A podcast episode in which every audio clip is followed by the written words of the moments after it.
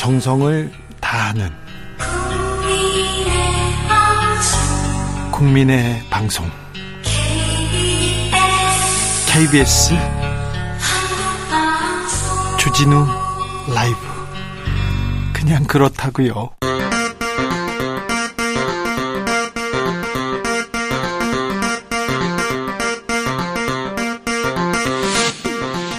주진우 라이브.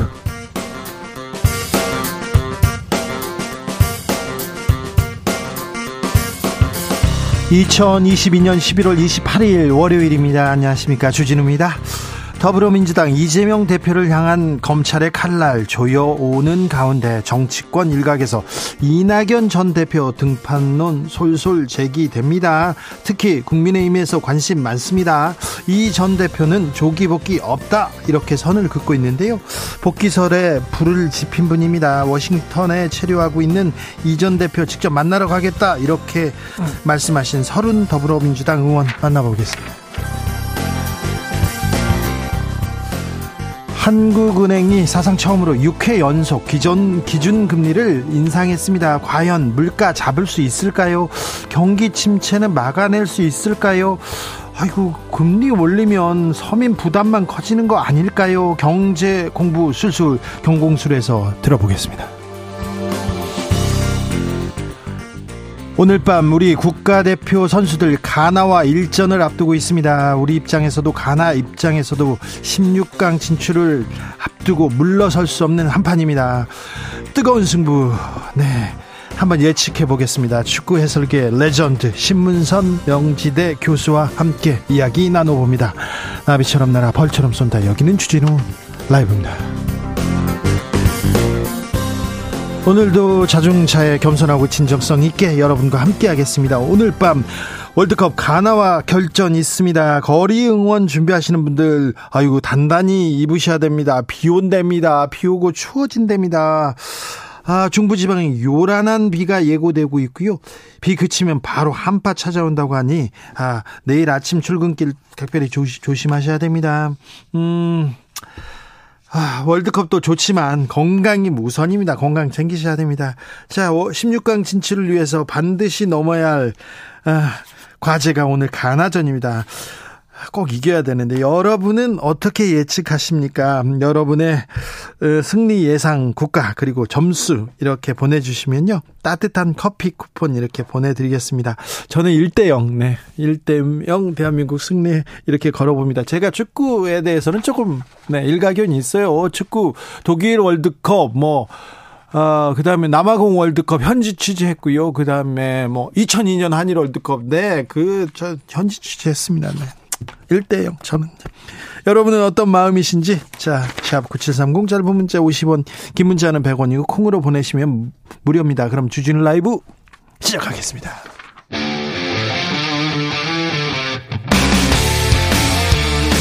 탐사보도 외길 인생 20년, 주 기자가 제일 싫어하는 것은?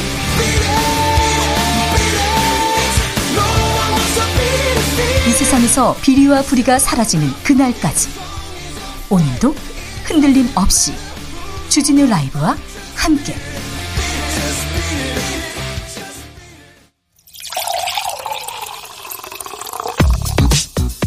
진짜 중요한 뉴스만 쭉 뽑아냈습니다. 주스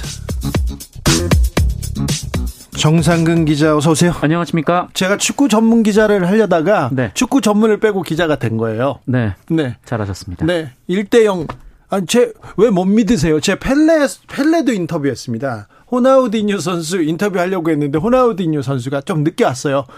네, 펠레가 잘 못 맞히는 걸로 좀 유명합니다. 네네.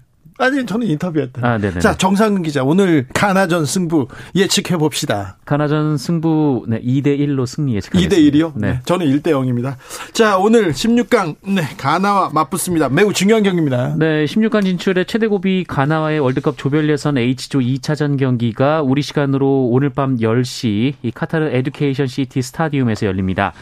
이 가나가 우리가 속한 H조에서는 이 포르투갈과 우루과이에 비해 상대적으로 전력이 다소 떨어진다라는 평가를 받고 있는데요. 피지컬이요. 체력이 좋거든요. 체력이, 네, 좋은 대신 스피드가 좀 떨어집니다. 뒷공간을 노리면 우리가 좀 승산이 있지 않나 이렇게 생각하는데, 근데 걱정이 있어요. 네.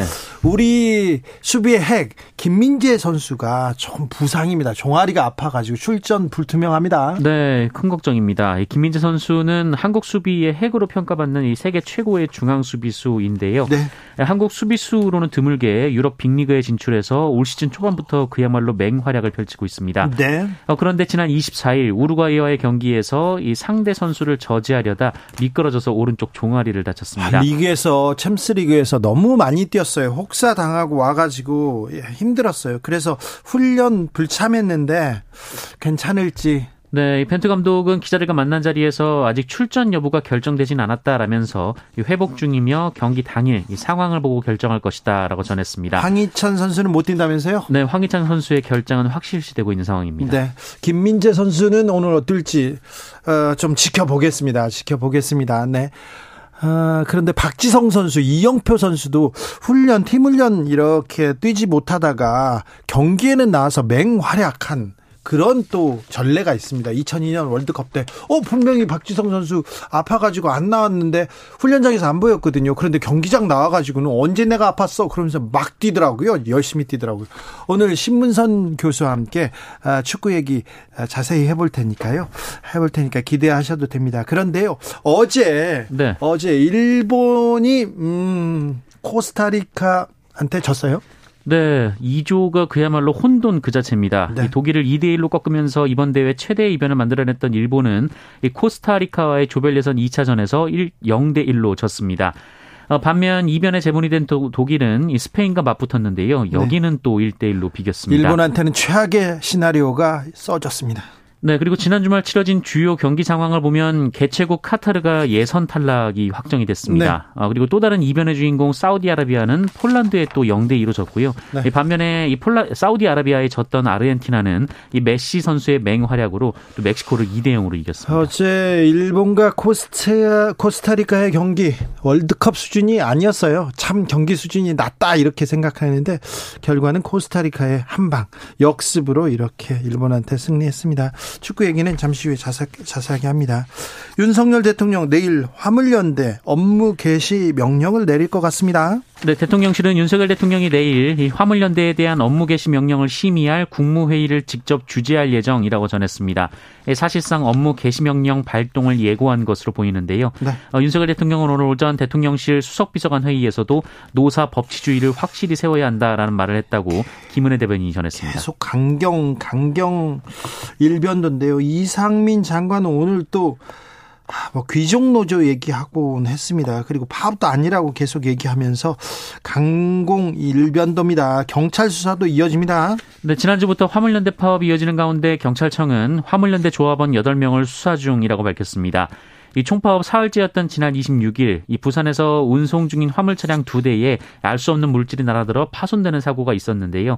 경찰은 수사팀에 30여 명을 편성하고 행위자를 수사하고 공모 여부를 조사할 예정이라고 합니다. 노동계에서는 강하게 반발합니다. 네, 민주노총은 오늘 성명을 통해 정부의 논리대로라면 화물 노동자는 개인 사업자인데 개인 사업자가 영업을 하지 않는 것이 불법이냐라며 이 대통령과 정부가 업무 개시 명령을 만지작거리는 것은 강제력을 동원할 법적 근거가 없기 때문이다라고 비판했습니다. 오늘 정부와 화물연대 대화 시작했나요? 네, 대화를 위해서 마주 앉기는 했는데요. 앞서 정부는 화물연대와의 대화가 말 그대로 대화라며 협상은 없다라고 선을 그었습니다. 민주당 이상민 장관 파면 요구했습니다. 네, 앞서 민주당은 윤석열 대통령에게 오늘까지 이상민 행정안전부 장관을 파면할 것을 요구했습니다. 이에 대해 대통령실은 어제 국정조사를 제대로 시작하기도 전에 이상민 장관부터 나가라고 하는 것은 언어도단이다라고 반박했습니다. 바로 거절했습니다. 이거 잠시 후에 2부에서 서른 의원과 이야기 나눠보겠습니다. 이 부분은 지난 금요일 날 윤석열 대통령 국민의힘 지도부와 만찬 가졌습니다. 그런데 그 전에 윤핵관 의원들과 부부 동반으로 만났다고요? 네, 윤석열 대통령이 지난 22일 국민의힘 권성동, 장제원, 윤한홍, 이철규 의원 등 이른바 윤핵관 의원들을 한남동 관저로 불러서 부부 동반 만찬을 했다고 파이낸셜 뉴스가 보도했습니다.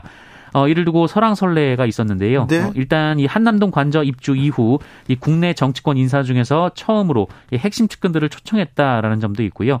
또 당 대표단에 앞서서 이들을 만났다라는 점에서도 논란이 일고 있습니다. 그러게요. 당 대표단보다 윤핵관들을 더 중시한다. 그리고 윤핵관 중심으로 이 정치를 해나가겠다. 이렇게 보일 수밖에 없는데요. 정치는 메시지인데 이거 어떻게 해석해야 되는지 잠시 후에 저희가 정치적 원의 시점에서 다뤄볼게요. 어제 헬기가 추락하는 사고가 발생했습니다. 네, 어제 오전 10시 50분쯤 강원도 양양군 현북면 이 명주사 인근 야산에서 헬기 한 대가 추락해 탑승자 5명이 숨졌습니다. 이 사고가 발생한 직후 탑승자가 2명인 것으로 전해졌습니다만 이 소방당국이 수습한 결과 5명이 발견이 됐습니다. 네. 비행 계획 신고 시에는 3명에 대한 정보가 빠졌던 것으로 전해졌는데요. 이 헬기는 이 산불 예방감시 차원의 궤도 비행 임무를 수행 중이었는데 네. 이륙한 지 1시간 20분 만에 이런 사고가 발생을 했습니다. 그렇군요. 노후한 헬기 때문에 그렇다고 했는데 이게 보고할 때 몇 명이 탄다 이렇게 보고했어야 되는데 이게 뭐가 잘못됐는지 정확한 사고 원인 규명하셨으면 좋겠습니다. 저도 산불 취재 갔을 때 헬기를 타고 이렇게 몇 번 돌아본 적이 있어요. 한 번이 아니라 몇 번이었는데 그때도 절차를 지켰나. 저는 요청해서 이렇게 허락은 받았는데 어떻게 된 일인지 좀 정확한 사고 원인 규명돼야 될 것 같습니다. 인천에서도 일가족이 한 번에 사망하는 일이 있었네요. 네, 지난 25일 오전 인천의 한 빌라에서 40대 부부와 10대 자녀들이 극단적 선택을 한 일이 있었습니다. 가정을 방문한 선생님이 112에 신고하면서 발견됐는데요. 이 자녀들은 숨을 거둔 상태였고 부모는 뇌사 상태이라고 합니다. 고인들은 장례식 없이 화장에 바다에 뿌려달라라는 유서만 남겼다고 하는데요. 일단 이 해당 가구는 지자체에서 관리하는 복지지원 대상이 아니었다라고 합니다. 일부 유족은 경찰 조사에서 이 고인들이 경제적 어려움이 있었다라고 증언했습니다만 이 대출 규모가 자산 규모에 비해 그렇게까지 크지 않았다라는 보도도 나온 상황입니다. 이런 뉴스가 계속됩니다. 주변을 둘러보고 조금 도움이 필요한 사람이 있는지 이렇게 따뜻한 정성을 나누어야 되는 그런 시기인 것도 같습니다. 왜 계속 이런 사건이 계속 발생하는지 가슴이 좀 아프네요. 네, 코로나 상황 어떻습니까? 네, 오늘 발표된 코로나19 신규 확진자 수는 22,327명입니다. 검사 건수 감소 영향으로 어제의 절반 정도 수준이고요. 지난주 월요일에 비해서도 750명 줄어서 정체 현상을 보이고 있습니다. 그러나 위중증 환자가 491명으로 크게 늘어서요. 500명에 육박한 상황이고요. 사망자도 44명이 나왔습니다. 백경란 질병관리청장은 최근 들어 증가세가 다소 주춤한 것으로 본다라고 말했는데요. 다만 변이가 어떤 모습으로 어떻게 올지 모르기 때문에 단정적으로 말하긴 어렵다라고 밝혔습니다. 주스 정상근 기자 함께했습니다. 감사합니다. 고맙습니다. 오늘 가나전 어떻게 예측하십니까? 8854님. 우리 믿음직한 주장 손흥민 선수가 한 말입니다. 남은 경기 모든 것을 쏟는다. 그 말을 믿습니다. 2대1로 대한민국 승리합니다. 네.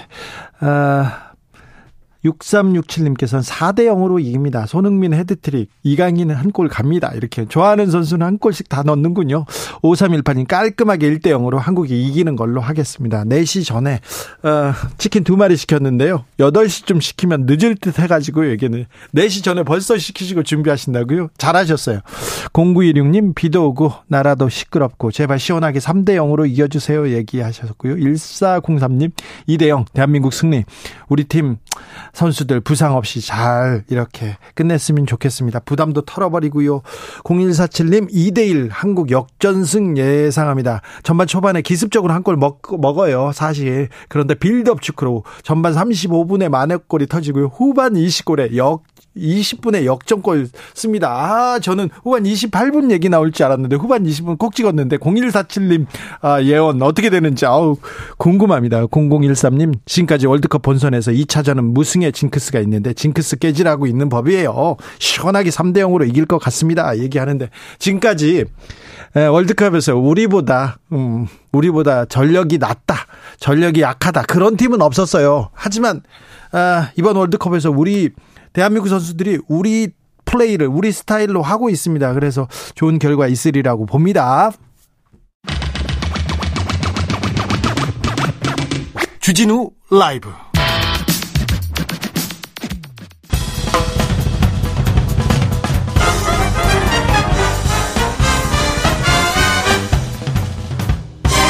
훅 인터뷰. 모두를 위한, 모두를 향한, 모두의 궁금증 훅 인터뷰. 카타르 월드컵 열기 뜨겁습니다. 잘 안 느껴진다 이런 얘기도 있었다고요. 하지만 우루과이와의 한국 대표팀과의 경기, 수준 높은 경기 기록으로 국민들 기대감 커졌습니다. 지난 경기는 어땠는지, 오늘 경기는 어떨지, 우리 한국 선수들 경기력 어떤지 다 물어보겠습니다. 신문선 명지대학교 교수, 안녕하세요. 네, 안녕하세요. 오랜만입니다. 아이고, 교수님 잘 계세요? 네, 잘 있습니다. 아이고, 우리 명해설가. 아이고, 축구판에 신문선이 없어가지고 심심해요. 그런 사람들이 많습니다. 감사합니다. 네네. 워낙 해설을 잘해가지고 또 바른 말을 해가지고 우리 위원님. 근데 다 알아요, 사람들이. 아이, 그럼요. 네, 네, 그럼요. 잘합니다. 네. 교수님. 네. 우루과이전 어떻게 보셨어요? 우루과이전 정말 잘했죠. 잘했죠. 그럼요. 네. 그 손흥민 선수 그 축구를 조금이라도 해보신 분들, 동네 축구라도 해보신 분들, 발가락에 발톱을 다쳐도 얼마나 위축됩니까? 그죠? 아, 그럼요. 근데 안면에 그 골절이 있었고 또 수술을 했고요. 네. 그런데도 불구하고 마스크를 쓰고 풀타임을 뛰었다. 네. 이거는 뭐 대단한 그 초인적인 그런 그 의지력을 갖고 뛰었다고 볼 수 있겠죠. 예. 거기에 또 월드컵에 처음 출전했던 김문환 선수를 포함을 해서 나상호 뭐 이런 그 신인 선수들이 경기에서 보여준 것은 완벽했죠. 월드컵 가기 전에 사실은 공격보다 수비가 약하다라는 비평을 들었었는데요. 김민재를 축으로 한 김영권, 김진수, 김문환 수비도 완벽했고요. 네. 미드필더에는 수비형 미드필더인 정우영, 황인범, 이재성, 나상호 그리고 최전방에 있는 그 손흥민, 황의조 뭐 이런 선수들이 사실은 우루과이에 비해서 우리가 경기가 좀 그 불리할 것이다라는 것이 전 세계 축구인들의 평가였었는데요. 네네.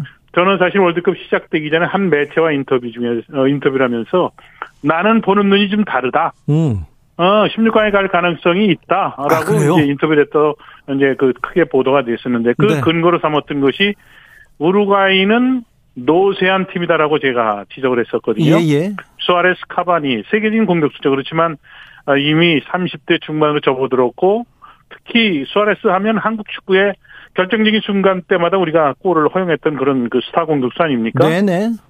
월드컵 지역 예선전에서는 1, 2차에서는 8골을 넣었습니다만 최종 예선에는 한 골도 넣지 못했다는 걸 근거로 제시했었는데요. 네. 한국 대표팀은 우루과이와 경기에서 한치의 밀림이 없이 예. 그 좋은 경기를 하면서 전 세계 축구 팬들을 깜짝 놀라게 했죠. 예. 네. 알겠습니다. KKK 김님께서 추억의 목소리 나왔다. 김정우님 역시 과학적 축구의 해설의 진수 신문선이다 얘기 반가워합니다. 네, 감사합니다. 교수님이 16강 간다니까 저도 16강에 베팅하겠습니다. 사실 우리 전력이 이렇게 월드컵 나온 팀 항상 이렇게 우리가 도전하는 입장이었는데 이번에는 한국 선수들이 한국 스타일로 이 자기만의 플레이를 하는 게 놀라웠습니다. 그렇죠. 그거는 사실은 그 축구 실력도요. 네. 그 한 나라의 경제력 또 한 나라의 문화적 지수 뭐 여러 가지와 비교하면 거기에 버금간다고 저는 보거든요. 예. 이전 월드컵 때 우리가 4강에 가지 않았습니까? 네. 그리고 월드컵 이후에 한국 축구 선수들이 이제 유럽 무대에 또 많이 진출을 했고요. 네. 1970년대, 80년대 때는 유럽 팀만 만나도 오금이 저려가지고 제대로 뛰지는 못했었는데요. 네. 지금 유럽에 가서 뛰고 있는 선수를 포함해서 한국의 어린 선수들 그리고 또 국가대표로 뛰고 있는 선수는 유럽의 어떤 팀, 어떤 선수와 맞서더라도 전혀 얼지를 않습니다. 네. 이것이 바로 큰 원동력이 되고 있는 거죠. 힘이 되고 있는 거죠. 그렇더라고요. 이거는 비단 네. 뭐 축구뿐이 아니겠죠. 네. 예를 들어서 음악으로 이제 비유를 하면 세계적인 소프라노도 우리가 배출했죠. 첼리스트, 피아니스트 할 것 없이 세계 콩쿠르에서 우리가 입상을 하고 당당하게 세계 이제 무대에서 주름을 잡고 있는 것이 바로 축구와 비례하는 겁니다. 네. 한국의 이제 손흥민 선수가 아마 아시아 그 축구 선수 중에서 손흥민이 기록한 프리미어리그에서 득점왕 100년, 150년, 200년 만에 나올까? 뭐 그 배경에는 메이드 인 코리아 아닙니까? 그죠? 예, 예. 손흥민 선수가 지난해 그 프리미어리그에서 득점왕을 차지했던 것은 손흥민 개인의 영광이 아니라 아시아인의 누구를 축구 전문가들을 만나더라도 전부 손흥민을 넘버원으로 치는데요. 네. 그 내심, 그 마음속에는 어떤 마음이 있냐면 아시아 선수인 손흥민이가 득점왕을 했으니까 말레이시아에서도 싱가포르에서도 중국에서도 인도에서도 일본에서도 우리도 득점왕을 배출할 수 있다는 그런 꿈을 갖는 거거든요. 네. 그만큼 아시아 축구의 중심에 한국의 손흥민이가 있고 손흥민을 비롯한 한국 축구 대표팀은 바로 세계 무대에 이제는 점프를 해서 어깨를 겨룰 수 있는 시기가 분명 됐다고 저는 봅니다. 네. 김민재 선수 부상이 걱정되는데요. 어떻게 보고 계십니까? 자, 김민재 선수의 부상은 단순히 한 명에 빠지는 게 아닌 걸로 저는 봐요. 너무 중요한 그렇죠? 선수예요. 우루과이와 이제 그 후반전 중반 이후에 측면 쪽에서 우루과이 선수가 돌파할 때 그 축구와 선수들 신구는 축구와 밑에는 징이 박혀 있어요. 스터드라고 그러거든요. 네. 수비수는 이제 숫자가 적은 6개짜리 그 스크류 타입이라고 해서 이렇게 돌리는 이제 축구화를 신거든요. 네. 그거는 스터드가 그러니까 그 뽕이라고 그러는 것이 좀 기입니다. 네. 이제 수비수들은 공격수들이 좌우로 볼을 접거나 치고 나가면 빨리 턴을 해야 되기 때문에 스터드가 적고 그만큼 회전하는데 빠르게 힘이 전달될 수 있게 하는데 그때 넘어질 때 보니까 아주 묘하게 넘어졌어요. 그러게요. 몸의 중심이 약간 솟구치면서 두 발이 그러면서 종아리 쪽에 이제 근육이 좀 놀랐나 보다 이제 그 당시만 했고 네. 후반 그 막판까지도 뛰었기 네. 때문에 걱정이 없었는데 결국은 지금 부상이 좀 상태가 썩 좋지는 못한 것 같아요. 아마도 경기가 지금 이제 얼마 남진 않았습니다만 김민재와 벤투 감독은 뛸 수 있느냐 이 문제를 갖고 고민을 하고 있을 겁니다. 김민재가 빠지면 한국 대표팀의 수비는 상당히 이제 치명적인 그런 그 어떻게 보면 문제로 작용될 수 있는 위험에 빠지게 되죠. 예. 권경원 선수라고 감바우사까지 뛰고 있는 장신 수비수가 있습니다만 김민재 선수가 뛰어서 오늘 그 상대팀에는 압둘 사메드 그리고 최전방에 있는 이나키 윌리엄스라는 선수가 있는데요. 달라요. 특히 윌리엄스 선수는 스페인 출신이고요. 예. 아틀레티코 그 빌바오에서 뛰고 있는데 스페인 리그 350경기 무려 270연속 경기 출전하면서 그 스페인에서도 청소년 대표팀이 네. 스페인 대표들을 뽑혔었는데 이중 국적이기 때문에 이번에 가나 대표팀으로 출전했거든요. 이 선수를 막을 선수는 딱 맞는 그 마크맨은 김민재였었는데요. 지금 걱정이 큽니다. 네. 걱정스럽습니다. 정원영님, 혹시 누가 지금 성대모사 하는 건 아니죠? 저 성대모사 하면 또 신문선 해야 되는데, 요즘 많이 안 합니다, 교수님. 요즘에요? 네. 오늘 제가 낮에요. 네. 그, 연합뉴스에 갔었는데, 네. 이제 텔레비전 출연해야 되니까 이제 분장실에 들어갔거든요. 예, 예. 그랬더니 분장을 하시는 분이 다 이제 분장을 한 이후에, 네. 여성분이에요, 여성분. 네. 근데 초등학교 때 제 성대묘사를 했다는 거예요. 아, 그래요? 그래서 제가, 아니, 여성분이 어떻게 이제 성대묘사를 했을까? 그래서 다 끝난 다음에 나오다가 다시 발걸음을 돌려서 한번 성대모사 좀 그 들려주실 수 있나요? 그랬더니. 꼬리에요? 아, 어렸을 땐 잘했는데. 네. 좀 수줍어요. 그래가지고. 아, 그래요? 그래서 이제 웃고 들어갔거든요. 네네. 아. 네, 지금도 제가 어디 지방에 가거나 뭐 네. 이동할 때 되면 다 그거 안 만드시겠죠. 다 뭐 성대모사 뭐 꼬매 저 알지 못하는 저 어린애들도 해요. 네. 아유 그리고 2002년 6년 신문선과 함께 꾼 꿈 그리고 월드컵 야 우리한테 추억으로 남아있죠. 감사하게 그렇죠. 제가 월드컵만 5번 생중계를 했으니까요. 네. 20년 세월이니까 네. 20년 동안. 축구를 통한 희열, 기쁨, 분노, 환희, 좌절 뭐 모든 순간을 국민들과 제가 같이 했기 때문에 네. 제 목소리는 아마 그 청취자 여러분들께서 네. 지금 주진우 씨 진행하는 이 프로그램의 청취자분들께서도 귀에 깊게 각인이 돼 있을 겁니다. 저도 그냥 괜히 좋아요, 교수님. 너무 오랜만이어서 그런데 너무 좋아요. 아, 신문선 만나니 이제 월드컵 갔다 그런 생각하는 분들도 많습니다. 자, 오늘 가나전 예측 좀 부탁드리겠습니다. 오늘 가나전 경기를 예측하기 전에 네? 청취자 여러분께 가나전 관전 포인트부터 일단 제시를 하면 네. 판단하시기가 좋을 겁니다. 네. 자, 포르투갈과 가나가 했던 경기 데이터를 제가 가지고 나왔습니다. 제가 명지대학교 기록정보과학전문대관의 교수 아닙니까? 네. 스포츠 기록 분석학. 학과에 그 지금 애들을 가르치고 있는데요. 하여튼 아는 게 많아가지고 먹고 싶은 것도 많습니다. 신문선 그렇습니다. 네. 네. 점유율을 보니까요. 네. 포르투갈과 가나 경기 때 포르투갈이 점유율이 62, 가나가 38이었었어요. 예. 그때 가나는 5백을 가동을 했습니다. 예. 포르투갈은 내심 결승까지도 꿈꾸고 있는 우리 조의 가장 강팀인 것은 사실이잖아요. 네. 가나의 그 점유율을 제가 말씀드렸던 것은 첫날, 그러니까 예선 첫 경기였기 때문에 강팀인 포르투갈과 경기 때 수비에 초점을 둔 경기를 했죠. 그리고 파울이 무려 19개였습니다. 네. 이 두 개의 이제 데이터를 제가 제시하는 것은 가나가 과연 한국과 경기 때도 이렇게 점유율이 낮은 수비 중심의 경기를 할 것인가? 그렇지 않죠. 예.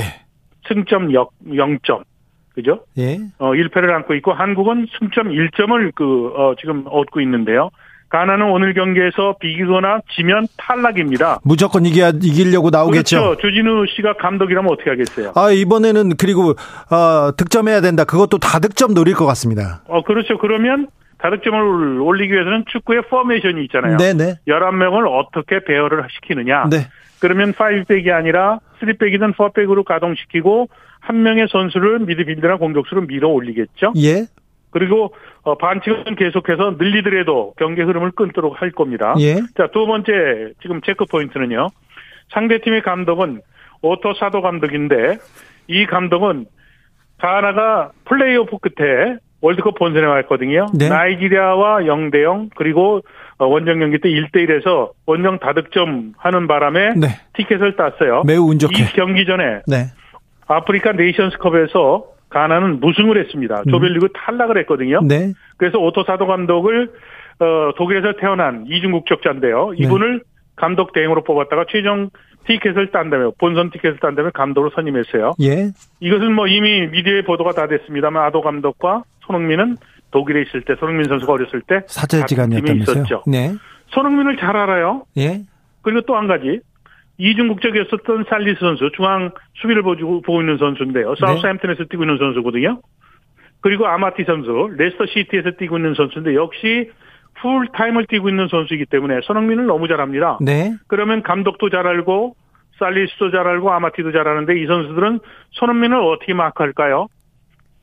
자, 이것을 제가 제시하는 것은 한국은 지략적으로 해야 된다는 겁니다. 손흥민 선수는 네. 이란과 잉글랜드 경기 때 6골을 몰아쳤던 잉글랜드의 케인은 주 득점원인데도 불구하고 뒤로 쳐지고 옆으로 빠지면서 공을 다 내주더라고요. 예. 그렇죠. 예. 그러면서 잉글랜드는 대승을 거뒀죠.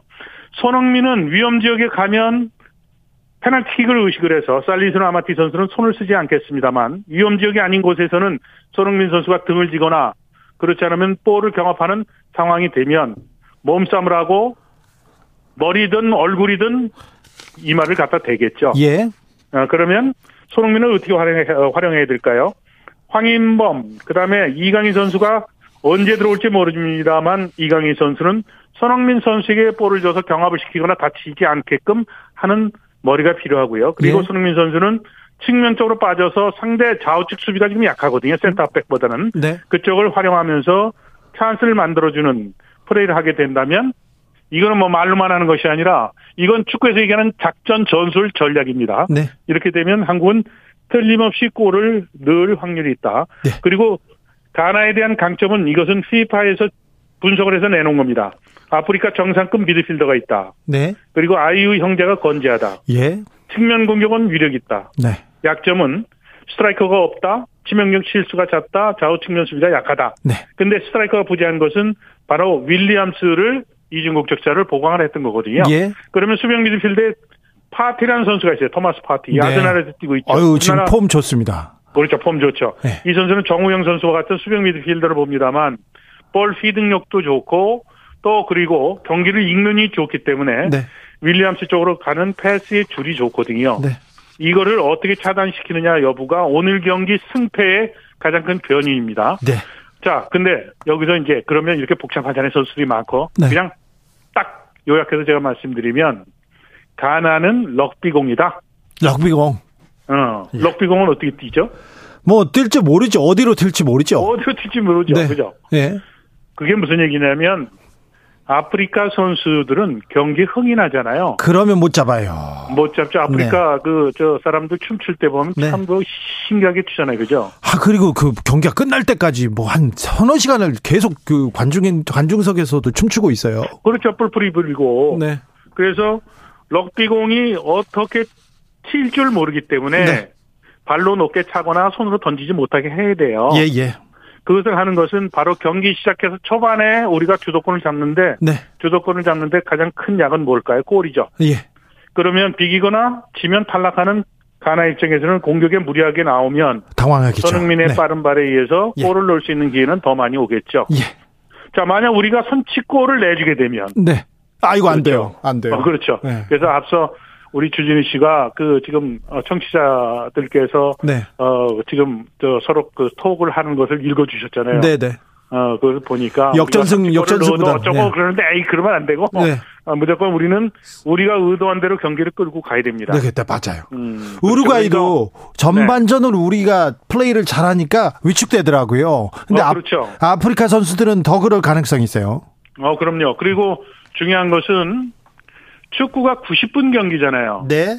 지금 우루과이 경기 말씀 잘했어요. 전반전에는 우리가 상당히 잘했잖아요. 그런데 예. 후반 그 중반 이후에 거기에 또 김민재 선수 이름이 나오는데 한번 넘어지고 나서 우리가 어떻게 돼? 한번 꺾이니까 그때 상당히 위험한 그렇죠. 상황이 있었고요. 예. 그리고 우루과이 경기 지금 리마인드를 잘 시켜주셨는데 꼭 조심해야 될 게 있습니다. 오늘 경기에서 네. 축구하다가 경기가 중단되는 아웃 오브 플레이 됐을 때 특히 골마우스 쪽에서 프리킥을 내주거나 네. 또는 코너킥을 내줬을 때 네. 우루과이 때 어떻게 됐죠? 센터백이 들어와가지고 헤딩해가지고 골포스트가 탕 튕기는 위기가 있었잖아요. 고대인이 거의 넣을 뻔했어요. 그렇죠. 네. 그러니까 지금 이중국 젖자인 사우스햄튼의 살리스 선수 네. 191cm 장신입니다. 네. 네. 그리고 아마티 선수 앞서도 얘기했죠. 레스터 시티에서 뛰고 있는 선수라고 그랬죠. 186이고요. 네. 최전방에 뛰고 있는 스트라이커 윌리엄스 선수도 186이거든요. 네. 김민재 선수가 있으면 누군가 하나는 잡을 수 있죠. 네. 윌리엄스는 꼼짝 못하게 할 텐데요. 사실은 호날두, 포르투갈이 이제 마지막 경기를 합니다만 호날두가 수비하는 걸 잘 몰라요. 네. 그 팬들은. 알겠습니다. 호날두 공격할 때만 보니까. 네. 포르투갈도, 코너킥을 허용하거나 문전에서 프리킥을 허용하면. 네. 호날두가 포르투갈에서는 헤딩을 제일 잘하는 선수 축에 들거든요. 잘하죠. 수비에 내려와가지고 무조건 장신 수비수 역할을 합니다. 예. 근데 지금 손흥민 선수가 지금 헤딩하는데 아무래도 이게 위축되잖아요. 네. 그러니까 오늘 경기에서 코너킥이나 그 미드필드 쪽에서 프리킥을 네. 허용했을 때는 한국팀은 네. 이 그 헤딩 경쟁에서 절대로 떨어지면 안 되고 김승규 선수는 미리 예측을 해서 예. 펀칭이나 피스팅 해서 위기를 벗어나는 네. 그런 플레이를 해줘야 될 겁니다. 알겠습니다. 아우 참 더. 계속 얘기하고 싶은데요. 신문선 네. 위원 교수님한테는 질문 5개 하면 한 5시간 지나가는데 시간이 다 됐어요. 1404님 골이에요. 신문선 목소리 그리워요 얘기합니다. 교수님 네. 정치자들 국민들 힘나라고 골이에요 한 번만 해주세요. 그거는요. 네. 나훈아 가수에게 네.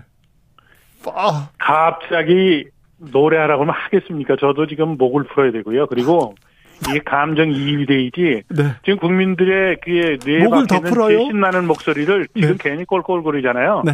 그럼 분위기 버리니까요. 네. 그거는 하고 오늘 비도 오고 지금 퇴근길이니까 덕담 한마디 할게요. 네. 신문선처럼 바른 말하면 네.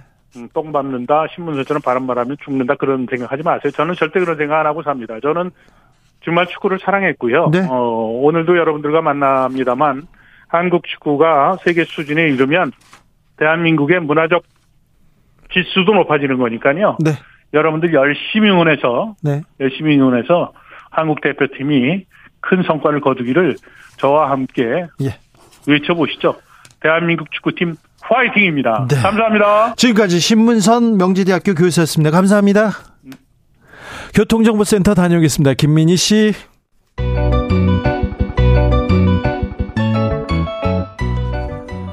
한층 날카롭다, 한결 정확하다, 한편 세심하다, 밖에서 보는 내밀한 분석, 정치적 원의 시점. 자, 이현주 전 국민의힘 의원 어서. 네, 안녕하세요. 부드러운 카리스마 이현주입니다. 최민희 전 더불어민주당 의원 어서 오세요. 안녕하세요. 불굴의 희망 최민희입니다. 네, 최민희 의원님. 네. 민주당에서 이상민 장관. 예. 파면한다. 나가라 이렇게 얘기하는데. 네. 대통령실에서는 뭐 그럴 생각이 없는 것 같아요. 네, 그 더 나아가서 주호영 대표는 네. 이상민 파면 요구하면 네. 국조는 뭐 못한다 이런 식으로 얘기했죠. 예. 그런데 민주당은 어쨌든 28일 오늘까지 이상민을 파면하라. 예. 네, 안 그러면 국회가 할 수 있는 일을 하겠다. 국회가 실력 행사에 들어가겠다는 거고. 그래서 11월 30일에는 이상민 해임 건의안을 발의하겠다. 그런데요.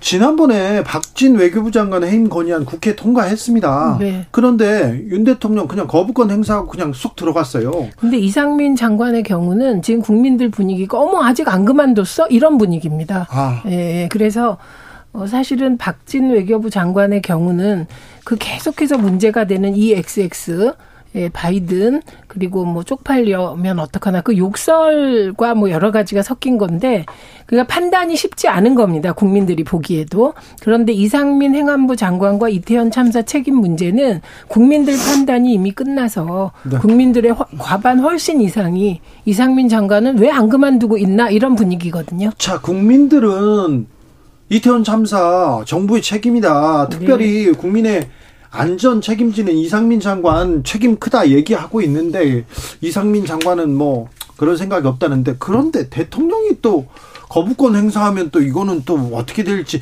이현주 의원님 어떻게 보세요?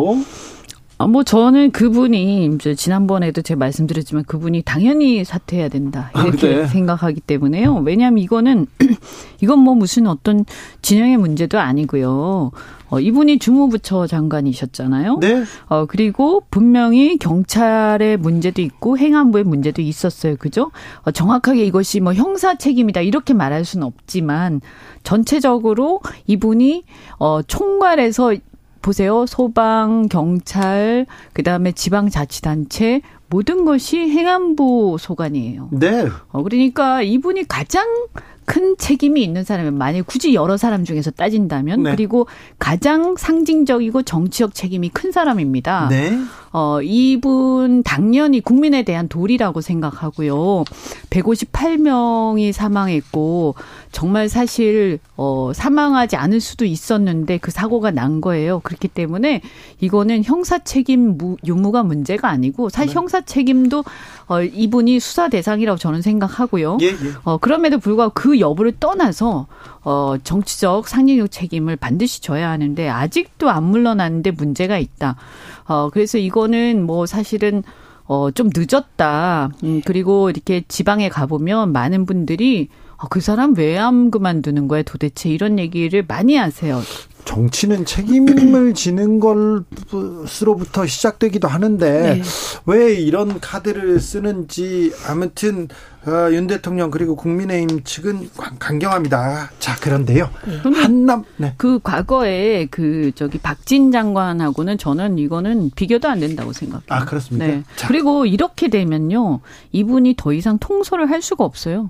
이분이 계속 통솔할 수 있겠습니까? 예, 공무원 노조가 예. 전국 공무원 노조가 투표하지 않았습니까? 몇몇 사안에 대해서 이상민 행안부 장관과 관련하여 책임져야 되고 파면 혹은 뭐 해야 된다가 무려 83% 나온 걸로 기억을 합니다. 그러니까 이거는 공무원들이 그렇게 생각하는 거예요.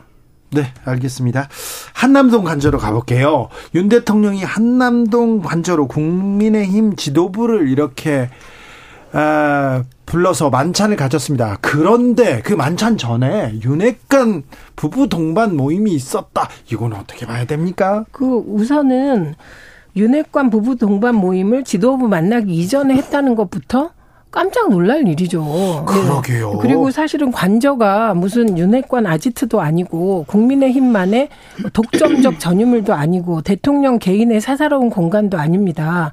그래서 한때는 관저의 1호 손님이 빈살만 이후에 이건 이제 오부 요인이 아닐까 이런 추측을 언론이 내놓지 않았습니까? 그렇죠. 왜냐하면 사사로운 공간이 아닌 공적인 공간이니까. 그런데 윤핵관을 부르고 그중에서도 그냥 부른 게 아니라 윤핵관 부부 동반 모임을 했고 오히려 그 자리에서 언론 보도에 따르면 중요한 얘기가 다 나왔습니다. 윤석열 대통령 지지율 떨어지게 만든 사람들은 당대표 나오면 안 된다든가 예, 그리고 당대표 교통정리는 어떻게 할 것인가라든가 심지어 시기까지도 늦으면 안 된다 이런 얘기가 나왔다는 거 아닙니까? 네. 그리고 오히려 지도부 만남에서는 사사로운 얘기만 보도되고 있어요. 여기에서 보면 그러면 윤핵관 중심으로 이렇게 당이 가고 정치를 움직이겠다 이렇게 생각할 수도 있다, 이렇게 해석할 수도 있지 않습니까? 그렇게 이제 국민들한테 보일 수 있죠. 그리고 특히 단순히 그냥 미팅을 한 게 아니라 만찬이었고. 네. 부부 동반. 네, 그것도 부부 동반이었다. 근데 만약에 윤 대통령께서 평소에 야당 관계자들, 야당 지도부도 불러서 같이 식사도 하고 뭐 국수든 칼국수라도 드시고, 그죠? 그리고 뭐 주변에 다른 정치인들 또는 삼부 요인들하고도 식사도 하고 평소에 소통을 잘 하시는 분이면, 그러면 뭐 그냥 이렇게 넘어갈 수도 있는데, 이게 왜 이렇게 부각이 되냐면 아직까지 야당 대표나 원내 지도부하고도 그렇죠. 전혀 그런 게 없었단 말이에요. 그리고 그냥 단순히 차 정도 마시는 것도 아니고 이제 오랫동안 만찬을 한 거 아닙니까? 그래서 이런 거는 이제 평소에 다른 경우하고 이게 형평에 맞지 않다는 인상을 주는 거죠. 그래서 이게 굉장히 너무 사사롭다.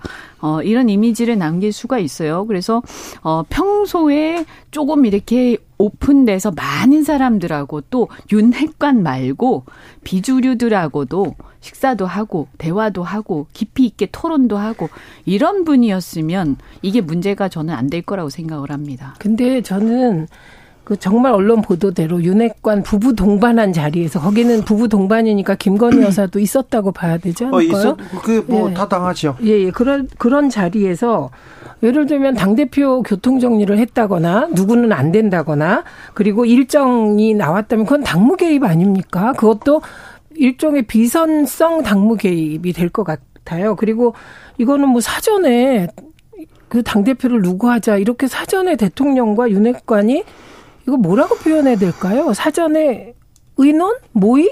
이렇게 한 거 아닙니까? 이게 저는 앞으로 국민의힘의 의원들이 이 상황을 어떻게 대처할지 되게 궁금합니다. 그런데 중요한 건 저는 이게 대통령은 당무 개입하지 마라, 이런 건강한 목소리보다는 소위 이준석 전 대표가 얘기한 윤핵관 호소인들 중에는 나는 언제 불러줄까? 우리 부부는 언제 불러줄까? 혹시 이렇지 않을까? 정말 걱정되고, 이렇게 되면 정말 국가 운영도 사사롭게 되지만 국민의힘도 그 사사로운 운영 속에 휘말려 들어가는 게 되니까 저는 국민의힘이 야무지게 대통령은 당무 관여하지 마라, 이럴 수 있는 용기가 있었으면 좋겠습니다. 이제 지난 박근혜 대통령 탄핵을 전후해서 그때 적폐 수사를 사실상 총괄하신 분이 윤석열 대통령이시잖아요. 그죠? 그때, 당무 개입과 관련된 어떤 기소 내용이 있었던 걸로 기억을 해요. 그죠? 그때 직권남용 네. 내용 중에 그게 탄핵의 내용이었는지, 이제 형사처벌의 내용이었는지, 제가 정확하게 기억이 안 나지만 어쨌든 당무 개입 얘기가 있어 공천과 관련된 얘기도 있었거든요. 그래서 그것이 유죄로 인정이 됐던 걸로 알고 있고요. 수사를 하셨던 분이니까 누구보다 잘 아실 거예요. 그래서 오해의 소지가 있는 그런 어떤 언동은 조금 사실 조심하시는 게 바람직하고요. 또 사실 이게 정당이라는 건 공당이에요, 공당. 그런데 어떤 집단주의, 소집단주의 또는 이제 친한 사람들끼리 그렇다고 이게 무슨 어떤 특별한 노선이 있는 것도 아니에요. 정파가 있는 것도 아니고요. 그리고 또 이런 어떤 권력을 둘러싸서 이렇게 하는 것들은 굉장히 안 좋은 시그널을 줄 수가 있습니다. 그렇죠. 네. 몇몇 측근과 이렇게 정치를 한다, 누가 가깝다, 이게 국민의힘이나 이 정치권에 던지는 파장이 만만치 않은데요. 그러니까 본인은 아마 이렇게 검찰총장 시절에 검사장들 또는 이제 검찰 수뇌부하고 같이 이런 식의 어떤 이제 격이 없이 식사도 하고 또는 이제 술도 마시고 이런 것들이 편하셔서 그렇게 하셨는지 모르겠지만 지금 대통령의 신분이시기 때문에 굉장히 유의하셔야 되고, 차라리 그럴 거면 저는 아주 광범위하게 정말 격이 없이 많은 사람들하고 그렇게 한다면 이런 것들이 이제 오해를 사지 않을 수가 있죠. 네, 최민희 의원님 지적대로 한남동 관저에서 국민의힘 지도부를 만났습니다. 그런데 나오는 기사는 동백아가씨 모르는 노래다, 그리고 땅콩, 이런 얘기만 나와요. 제가 깜짝 놀란 게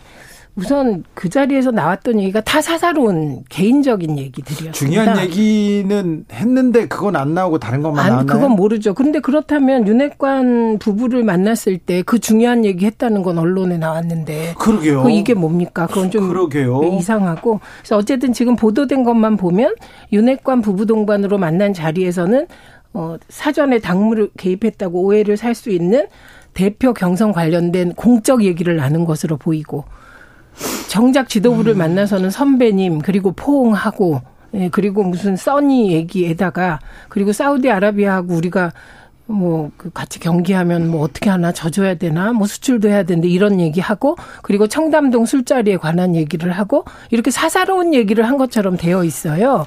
그래서 저는 정말 이 상황이 이상합니다. 대한민국 공인 1호 하면 대통령이잖아요. 네. 예, 그리고 대한민국 집권 여당입니다. 국민의힘은. 그러니까 지도부가 대통령과 가서 그런, 제가 보기에는 농담하고 막 좌중이 웃고, 이걸 언론에 누군가 전달했다는 거 아닙니까? 전달을 한 건데. 그러니까 이게 뭡니까? 그러니까요. 지금 두 모임, 두 자리, 만찬장의 분위기가 전혀 다릅니다. 주제도 좀 달라 보이는데. 네. 그러니까 이게 근데 이제 보도가 그렇게 좀 또 편향되게, 혹시 네네. 기자들께서 이제 관심사가 그랬는지 잘 모르겠는데, 만약에 그런 얘기가 중심이 됐다라고 하면 굉장히 좀 우려되는 상황이고요. 지금 이제 이태원 참사를 참사에 대해서 정말 많은 국민들이 슬퍼하고, 여기에 대해서 국정조사를 앞두고 있지 않습니까? 지금 이제 본격화되기 이제 바로 본격화되는 상황이고, 이런 상황에서 이 참사의 근본적인 원인은 어떻게 밝혀내서 어떻게 정말 국민들한테 대안들을 마련하고 또 책임을 어떻게 질 것인가, 이런 좀 숙연한 분위기, 그리고 또 경제가 굉장히 어렵고 내년에 더 어려워질 것인데 지금도 정말 발버둥 치는 우리 국민들을 위해서 어떻게 대안들을 마련하고 야당하고는 어떻게 협치를 해나갈 것인지, 이런 얘기를 좀 해야 되는 거 아닙니까? 네. 저는 정말로 만약에 이런 얘기만 했다, 지금 나오는 그 보도에서 나오는 얘기만 했다라고 하면 정말로 실망스러워요. 그런데 사실 정치는 메시지이기도 하잖아요. 네. 그런데 나와서 비대위원이나 국민의힘 지도부가 다 가서 어떤 점에 대해서 우리가 그 의견을 모았다, 노력하기로 했다, 이런 얘기는 안 나오고 땅콩 얘기만 나와요. 예, 우선 윤핵관 관련한 부부 동반 모임은 그거는 사실은 공적인 모임이라고 보기 어렵잖아요. 그러니까 그건 취재를 보장 안 해도 괜찮습니다. 근데 지도부와 대통령의 만남은 관저에서 처음 만나는 거잖아요. 그거는 사실은 일부는 기자들이 취재할 수 있게 해줘야 하죠. 그런데 그런 거 하나도 없이 사후에 비밀스럽게 만나는 것처럼, 저는 좀 투명하고 공개적으로 회동도 하고 이랬으면 좋겠다. 그러니까 보통 싶습니다. 이렇게 되면 보통 대통령께서 일반적으로 어떻게 하시냐면 보통 양당의 지도부하고 그렇죠. 같이 이렇게 식사를 하고요. 그다음에 식사를 할 때도 각 당의 어떤 대변인이라든지 지도부는 어떤 안건을 가지고 지금 국정과 관련해서 무엇을 대통령하고 얘기를 하겠다, 그래서 우리는 어떤 성과를 내겠다, 식사 후에 뭐라고 발표를 하겠다, 국민들한테 어떤 메시지를 꼭 줘야 되겠다, 이걸 다 생각하고 사전 회의까지 하고 갑니다. 일반적으로. 그렇죠. 그리고 공개하잖아요. 네, 그렇거든요. 근데 이번에는 이제 이게 뭔가 비공식적으로 한 건지, 근데 지도부하고 한 거니까 비공개로 할 필요가 없거든요. 그렇죠. 그러니까 이게 왜 국정을 이렇게 지금 이렇게 매니지를 하시는 걸까? 네, 그래서 저는 이번 메시지는 앞으로 야당과 협치 없다, 그리고 오직 내 편만 지키겠다, 이런 메시지로 비칠 수밖에 없고, 그리고 내 편이라는 게 국민의힘 전체가 아니라 윤핵관 중심으로 이게 여야 관계, 당정 관계를 해나가겠다는 메시지로 읽힐 수밖에 없다, 이렇게 봅니다. 성일정 의원이 주진우 라이브에 오셔가지고 윤 대통령 야당 지도부는 만나야 된다, 속히 만나야 된다, 근데 부정비리 의혹 중심에 있는 이재명은 안 만날 것, 이렇게 못을 박더라고요. 그게 무슨 말입니까? 공당의 대표인데 그것도 제1야당 대표를. 일단 내키지 않더라도 아직까지는 기소가 안 되지 않았습니까? 네. 그러니까 뭐 그게 꼭 좋아서 만나는 건 아니거든요. 정말 이렇게 안 맞아도 사실은 국민을 위해서 만나는 거예요. 그 사람 위해서 만나는 거 아니고요. 그게 정치인데. 네. 그런데 좀 안타깝다 이런 생각이 들고 네. 사실은 벌써 만났어야 하는 시간이 지났죠. 그리고 그 만나면요. 이재명 대표를 위해서 이렇게 띄워주거나 도와주는 게 아니고요. 윤 대통령이 점수가 올라가는 거예요. 그러게요. 그런데 왜 이렇게 대화, 타협, 정치는 사라졌는지 참 안타깝습니다. 최민희 의원님께서 수치를 하나 얘기했습니다. 전국 공무원 노동조합 이상민 장관 처벌과 파면에 대해서 조합은 83.4%가 찬성했다고 했는데요. 네. 지난 22일에서 24일 조합원 대상으로 조합원 12만 명 중 3만 8천여 명이 참여했다고 합니다. 네. 최민희 의원님 그리고 이현주 의원님 오늘도 감사합니다. 예, 네, 시간 다 됐어요. 네, 신문선 고맙습니다. 의원께서 질문 하나 했더니 네. 5분 8초 드리블 하시더라고요. 지금은...